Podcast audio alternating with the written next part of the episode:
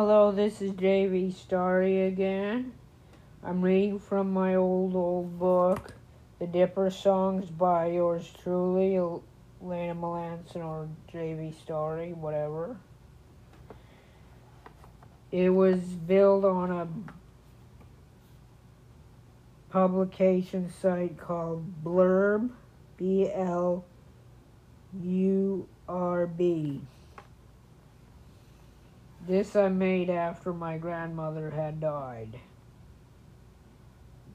For you, Nanny, this is for you. Okay? The Loving Spirits, this is called. I have traveled to Alaska. I've traveled, traveled to Alaska to see the spirits dance in the sky. However, when I was there, I saw the Big Dipper come down from the sky, scoop up some ice like nature's ice cream, but the spirits were dancing happily. I saw my friends from long ago who died, though they're not dead yet. I have traveled, traveled to Greenland to see the spirits dance in the sky. However, when I was there, I saw the great bear pointing south. Was I that far south? Far north? How strange. This, but the spirits were dancing, dancing happily. I saw my loved one who had died. They're not dead, though.